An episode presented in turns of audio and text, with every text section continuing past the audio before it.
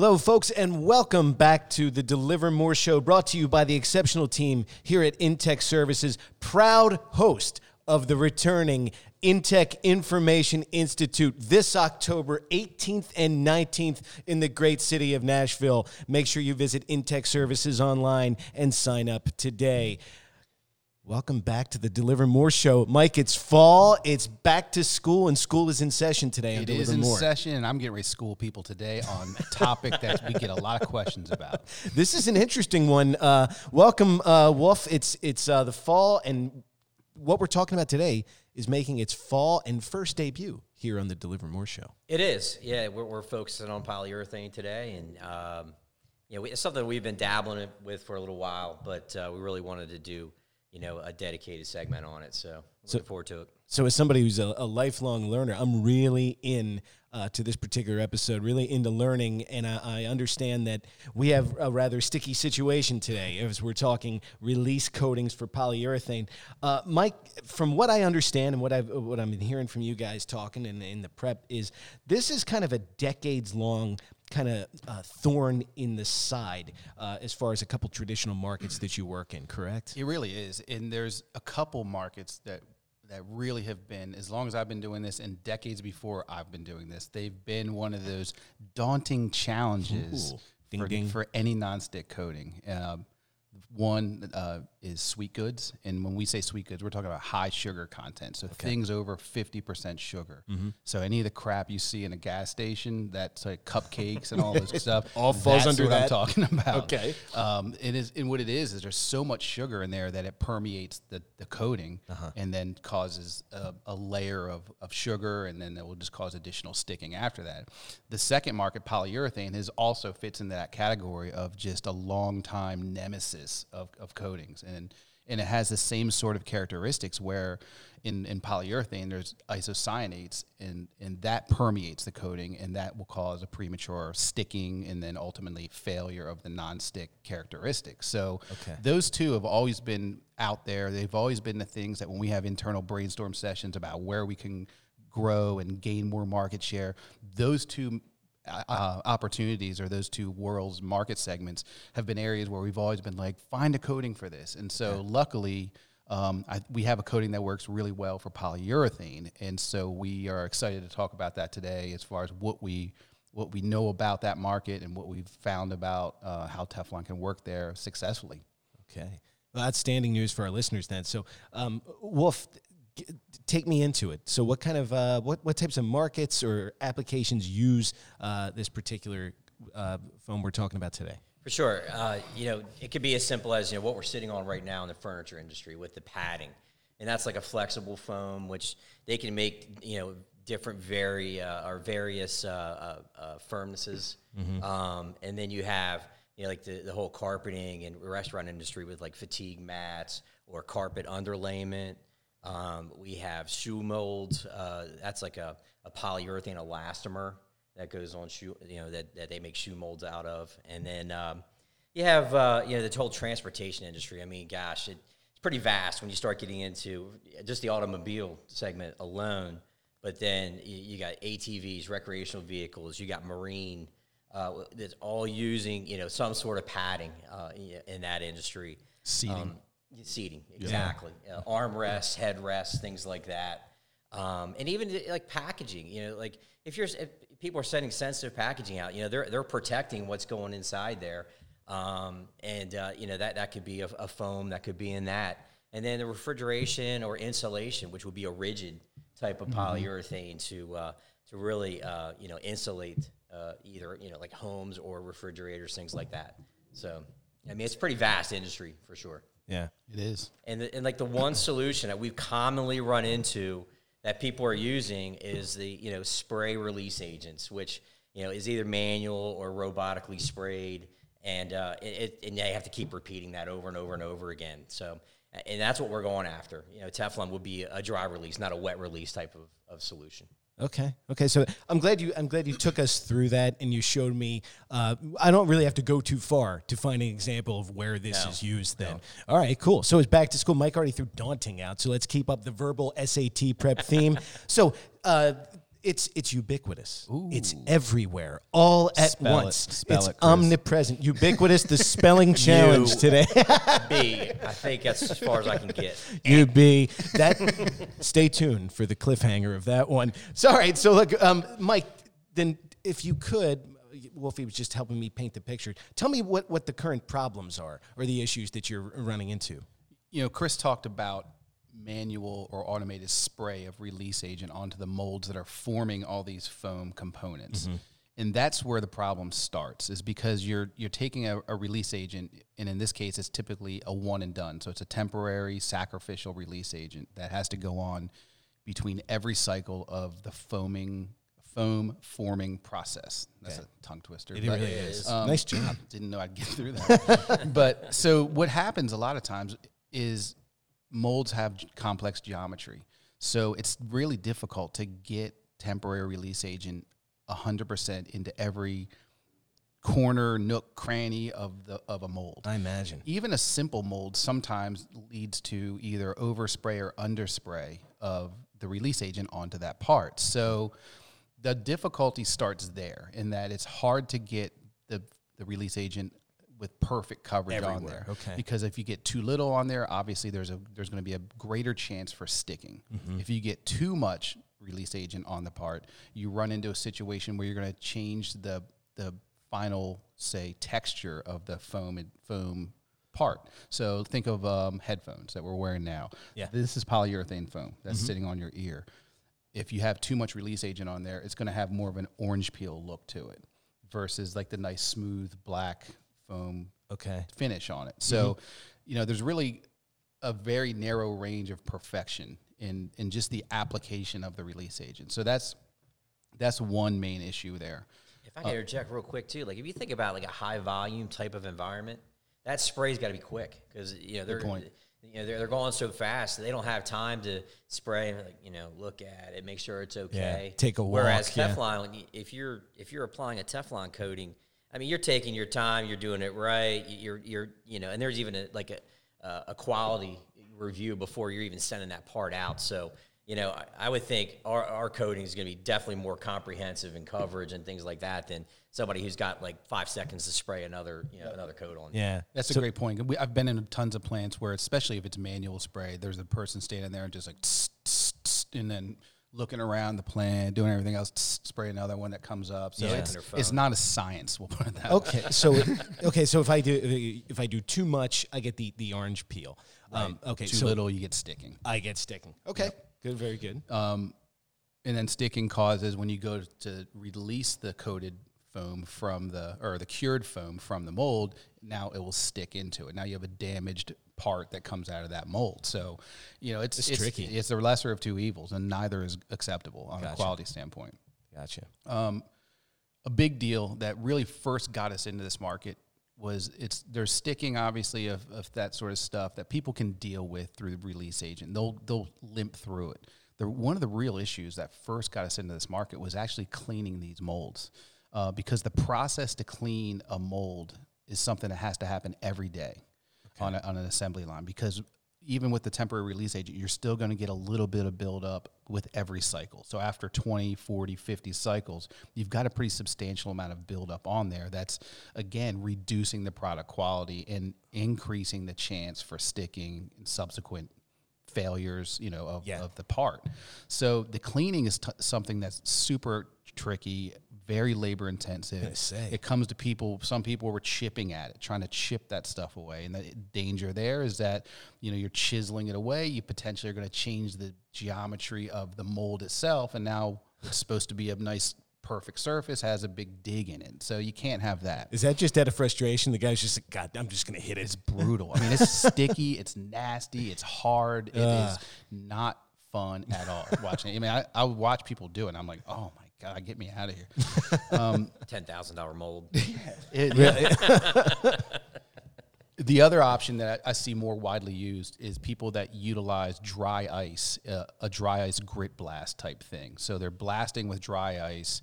They have a place where at some point in the day they're pulling those molds off one at a time, dry ice blasting it for 20 or 30 minutes. And dry ice is nice because it won't damage the, uh, the geometry of the part. So it will remove the polyurethane buildup without damaging the integrity of the mold or the geometry of the mold. So it's an Yeah. it's a nice option.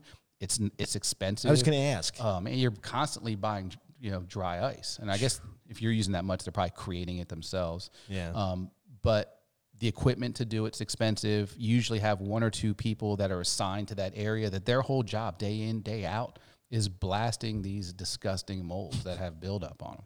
So that's that's what's typically done. And so we talk about issues, that's a big issue. Right. So you you've got product quality obviously in, impacted. You've got cleaning of the molds, and then you have a couple indirect issues which we never knew about until we started getting into the plants and, and really kind of digging into this more. Um, one of which is just the overall health and safety of, of the plant. So you've got airborne release agent that's that's being sprayed onto these molds. It's it goes everywhere.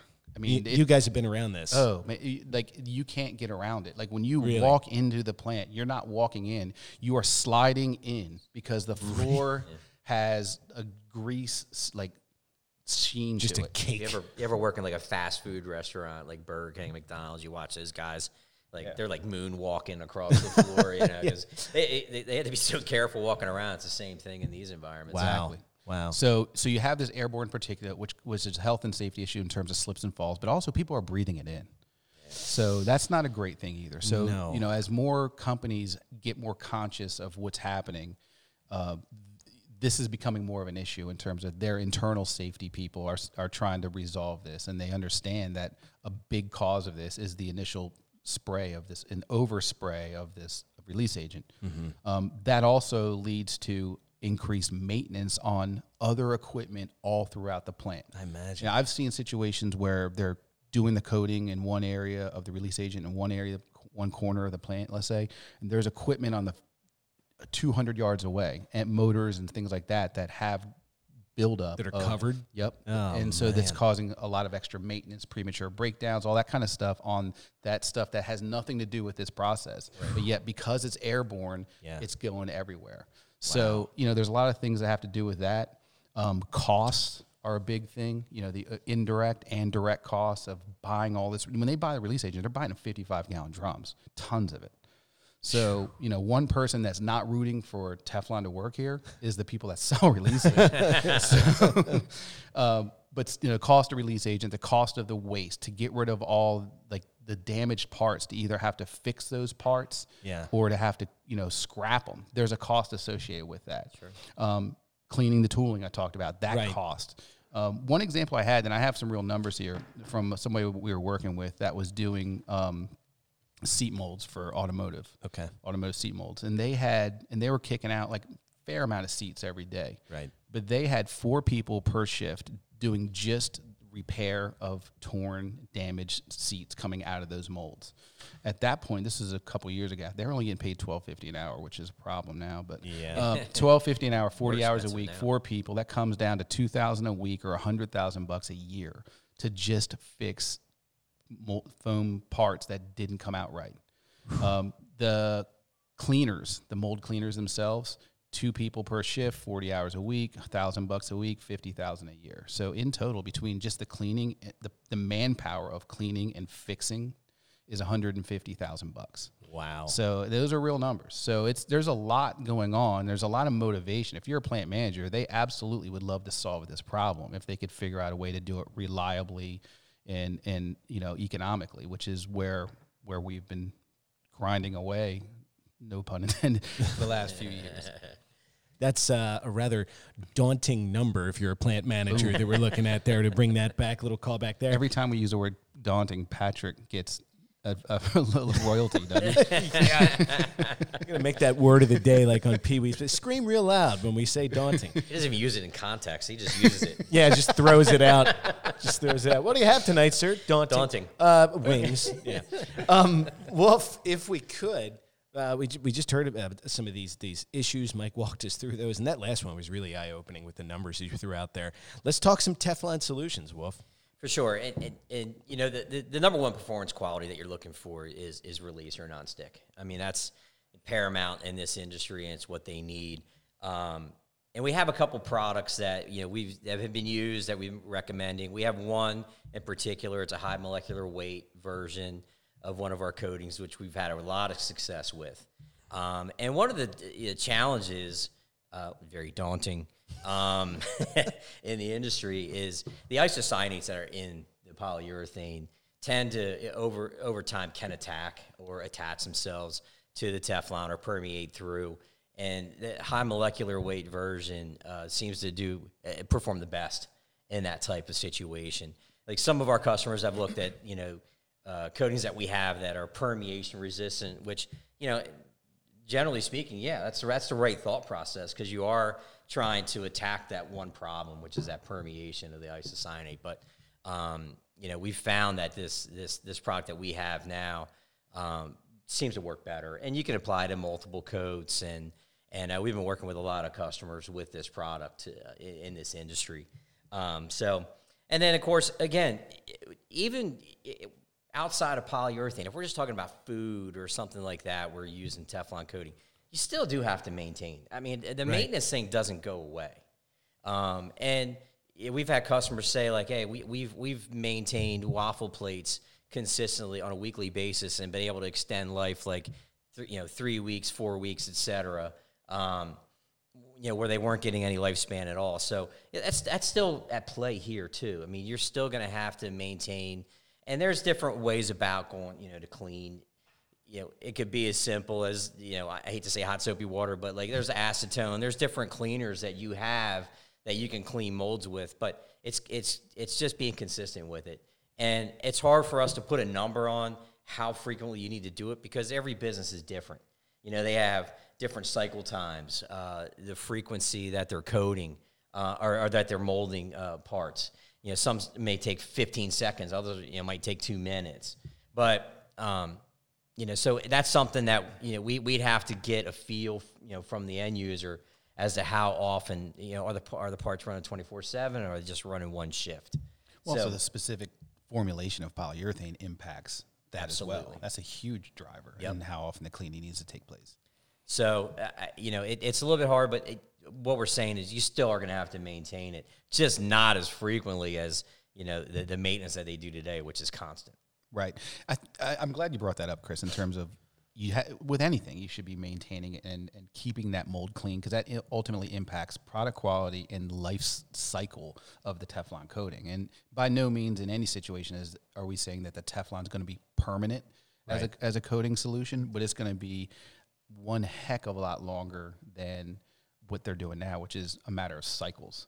Mm-hmm. So, you know, that's where you have to weigh it out. It's going to be the cost benefit of coating that mold one time and the cost of, do, of doing that coating and then recoding it X amount of months later versus not using release agent, not cleaning, not having quality issues, all that. And and when people typically walk through that calculation, Teflon comes out on top every time. Wow. And we were looking at some of the you know release agents that are out there, and there's customers that are promoting like or uh, manufacturers that have PTFE in their release agent. Well, I can tell you that the percentage of PTFE that's in that is not very high. It's a pretty low, you know, load of PTFE. Why don't you just go with a fluoropolymer that's a full load? You yeah, know, yeah. you're already, you, you got the concept. Mm-hmm. You know, PTFE, yeah, it helps for release. I, I, mean, I've, I've got the product. I mean, that, that is a solution that is a much higher powered you know fluoropolymer than just somebody that sprinkled in a little PTFE to give you some release. Okay. Okay. Well, you know, you were talking end users uh, a moment ago. Uh, so say uh, I'm an end user, or, or, somebody better, like our producer Frank. Frank's the end user. Um, he wants to use uh, polyurethane. Um, Mike, are there any red flags or kind of compelling things we need to consider at that you know before we use? Sure. I mean, I think anybody out there, any of our coders that are out there that get a phone call or an email saying, "Hey, I've got some parts that are polyurethane foam, and I would like you to coat my molds." There, there's absolutely a few red flags that we've discovered over the course of the last four or five years that I would advise people to look out for. Okay. Um, number one, parts with complex geometry. So I mentioned this one before. Um, things like an automotive seat that have a lot of different layers of metal and uh, geometries and different blind spots um, are really hard to get Teflon in and get full co- coverage of the coating inside of that. uh, a lot of times those complex complex geometries also have things like vacuum ports and all and seals and all kinds of stuff like that that have to have special consideration uh, whoever's doing the coding. So those are ones that um, require tons of masking, really expert spray application, Yeah. um, uh, and just a lot of consideration of how to handle those different things like seals and vacuum ports, that hinges that um, that require that really really high end coding expertise. So they can be done. We've we've seen them done, but it's not for everybody. So it's just one of those things. Before you jump in the pool, make sure you know how deep that thing is. Seriously, yeah. It seems like a, it seems like a really tough, complex job in those cases. Yeah. Yep, very. Yeah, that, that testing thing is big too. You know, that uh, just being able to control that situation is is uh, is uh, again it, it, it starts to conflict the, the message. You know, once once that stuff's on my my Teflon coated mold, now you're not testing Teflon anymore. So you know that goes out the window at that point. Um, you know, so we've had some people that are like, "Hey, we Teflon coated but then we still use release agent." It makes it a heck of a lot easier to to clean the mold. And we're like, "Well, that's not really why we presented Teflon." Yeah. Yeah, the release agent every time hurts the performance of the Teflon. So whether it's a food application or whether it's a, a foam application, if somebody's putting release agent on top of a Teflon coating, big mistake. It- No. yeah, it's it's really bad. So this is good for our listeners. So we got my, my first red flag with the complex uh, tools with the, the complex geometry. Uh, the other one, another one we with any coating situation, especially with foam, a really large, heavy part uh, Okay. can cause some problems because it, it, this is a multiple coat, multiple cure type application. We need to have multiple coats of Teflon on there because with any good nonstick release coating, the more coatings you have on there, you, you know, you want to have more than one because there's always going to be pinholes in any one coat. Like there's Sure. never a pinhole free coating after one layer of coating. So you need subsequent layers, the second, third coat, to fill in those pinholes from coat number one. So when you have two or three coats on there, now you've got a nice nonstick coating with zero pinholes. So that's really the key. And so for us, we're looking at something like what is it, Chris? Like eight to ten mils. We're probably putting Yeah, on. yeah. Yeah. So we're going pretty thick with this because sense. you want to have awesome release characteristics, but also some durability. Mm-hmm. So, you know, we've been experimenting in that eight to 10 mil range. And when you start putting four or five coats on, that's four or five bakes in an oven. A big, heavy part might be in the oven for 10 hours. When people are really curing this correctly, like with thermocouples, Wow. it might take that part five or six hours to get up to temperature and then it has to sit for a period of time and then come out and cool off before you can put the second coating on so what ends up happening there is the the cost of coating that part gets driven up because you've got a ton of um, labor, you've got a ton of time in the oven, which is energy. Um, some people don't like have long bake cycles in the ovens because now they can't coat other parts. You know, they're used to having four or five jobs going in the in and out of their oven a day. Now, if you're coating a, one big heavy part, that thing's going to eat up your oven Slows for 12 hours. Yeah, so now you can't do anything else in that oven. So, you know, th- so what ends up happening is people have to price the coated mold much higher than they really would than we would hope. Sure. So now that va- that value proposition that I talked about earlier, it doesn't look quite as attractive anymore because now the coated mold is is much more expensive and the the cost benefit of switching over from re- temporary release to Teflon doesn't look quite as attractive because the coating cost is so high. Wow. So that's kind of a long answer. I hope it's, it's like a kind of a rabbit. That was a good long answer. Um, Very thorough. Last one I want to talk about is well, there's a couple. One is, if- you know, typically when we have people do this, they're going to coat a few molds to test, Uh-huh. and then they'll see what it can do, and if it if the tests come out well, now they'll get the whole line coated. That's that's typically how this happens. If if you have a customer that can't monitor the test adequately and, and accurately, run for cover because it is never going to come out good. So, and what I, what I mean by that is Chris talked about, you know, a line of, of parts that are on, that are getting sp- release agent set on, mm-hmm. sprayed on, whether it's manually or automated. When those Teflon molds come up in it, you have to have a way to make sure they don't get the release agent on them. And we talked about it before, it's going to make performance go into crapper. So you can't put the release agent on it. You also, we also don't want to have a situation where they get pulled off the line and get dry ice blasted, which may damage the coating and mm-hmm. blast part of the coating off. So, in any, especially with these foam ones, you have to have end use customers who are going to take this serious and and have skin in the game themselves. That's why I mean that's why we never give samples away for people like this because if it's a free sample, they're not going to watch it. If they paid for that sample and they paid for that that part to get on their line, they're gonna they're gonna give it a better. They're look. paying attention. Yep. That's, Okay. We've seen that time and time again in every damn industry we work in, where people want something free, they treat it like it's free. So, um, so you know, something like that, having a, a properly monitored test, huge, critical thing. Um, the other part too, is as it relates to your end user, ideally they're willing to take a look at all the big picture things, like all those other secondary things that come along with having the Teflon solution in their plate in their facility, like OSHA compliance, less wastewater, less waste, you know, improved efficiency from these different areas, less people working on nonsense, being more productive and efficient. So all those things all come into play. It's just a matter of whether people have value for those soft savings or indirect savings versus just the the direct cost of the Teflon. Right. Yeah. This isn't something I want to uh, flip a coin to make the decision on. I think the most important thing, taking all that information, is calling you guys, getting in touch with you. Well, the beauty of it is when you're talking to these guys, is whether they know those costs or not, you know, and because all they can see is like, here we're bringing a new solution, and you know, whoever's doing the coding is going to give them uh, the cost of whatever it's going to cost to do the coding. Have they actually done the work and look back at like how much release agent they're buying, how many people they have dedicated to this process? I don't know.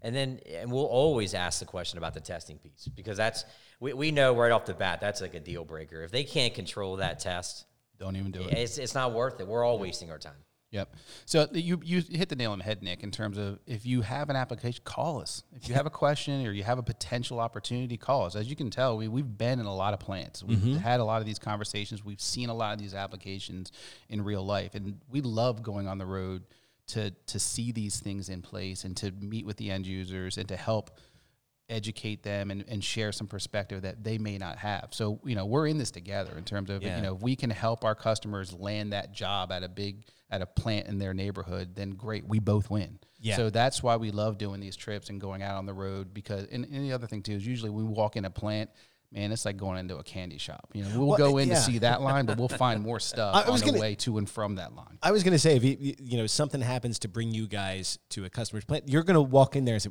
"Wow, I never saw that before." Just just adding to the knowledge or adding to your problem Learning, solving. but also finding oh, things in yeah. their plant they could coat that they didn't know they could coat. yeah, there That's, it is. that's what I love doing. we're, we're definitely educating ourselves too. I mean, it, it's good for us to see. Yeah. it helps us conceptualize things because yeah, we're, we're you know we're a distributor and we're doing sales and things like that. So you know we're in our offices, but being out there allows us to really kind of you know pull all the information in and, and get a firm understanding. Helps us down the line. Wow. Sticky situation this month as polyurethane makes its debut. Good rookie performance, I think, huh? Yeah, Str- it's a strong competitor as a sure. first time at show attendee. It certainly is, and certainly is. Speaking of shows, you guys just bringing up travel, uh, it's coming up October 18th and 19th. How are the plans going for for the return of i3 October in Nashville? They're going well. Uh, we, you know, the notification uh, officially uh, went out yesterday, um, and then and we've had it on our site for for a week or so now. And we've been talking to people as we got back out on the road. Nick, we've been talking to a lot of people about uh, i three coming back because it's been since 2019 since we've had it. Yeah. and parts have changed out there in the industry. There's new players, um, and we don't really know how many other companies that are in our similar business are doing what we're doing. Um, and we've changed it up a little bit this year. We're really excited about that uh, with a couple of new class offerings, uh, you know, during the show, which is uh, everybody should be excited about for sure. It's going to be fun. We've got we've got a great agenda. We've got some fun nighttime stuff planned. Solid dinner restaurant Megan found for us. So nice. Yeah, it does. It's going to be fun. So I'm I'm excited to see everybody. I'm excited to get back out there with the team and uh and bring these presentations back out in front of the audience. Absolutely. Again, don't call it a comeback. i3 returns to Nashville October 18th and 19th, uh, 2022. Gentlemen, it is the back to school edition of the Infuse show. And I thought on the on uh, around the theme of cuz it was it was too cool the way you pulled that mic where throw that word ubiquitous out and say, "Oh, look, the foam's right here that we're talking about. The cans right on our ears." Uh, sticking with that theme of ubiquitous things. I just had a fun question end the show with. This this was thrown around the internet. It was thrown around different radio shows I listened to this summer, uh, this past summer. Wolf, I, let, let me get this from you first. What are there more of in the world, wheels or doors? like that, that pause was good. I'm glad you didn't answer right away. Hey, no, it's Wheels just or doors? wheels or doors. Is, is there is this a trick question I don't- or is there an I- I- actual we, answer? We don't. You know, I could I could throw it here, or I could let it dangle to see what, what the listeners think too. I'm gonna say Let it dangle. Yeah, you're gonna let it down. Okay. You can give an answer. But say no, I need an answer I'm just for- gonna say doors. doors. I go wheels. All right, we got Wolf on doors. We got Mike on wheels. What will you say, Deliver More listeners? We're going to be hoping to hear from you. Listen, this was a great, great time, a sticky situation on the Deliver More show this month. Mike, Wolf, thank you so much. Thank you. a Thank lot you. of fun. Really enjoyed it. Thanks for listening, everybody. We're going to see you next time from Della Who, Della What, Delaware. Bye bye, guys. See ya. Yeah.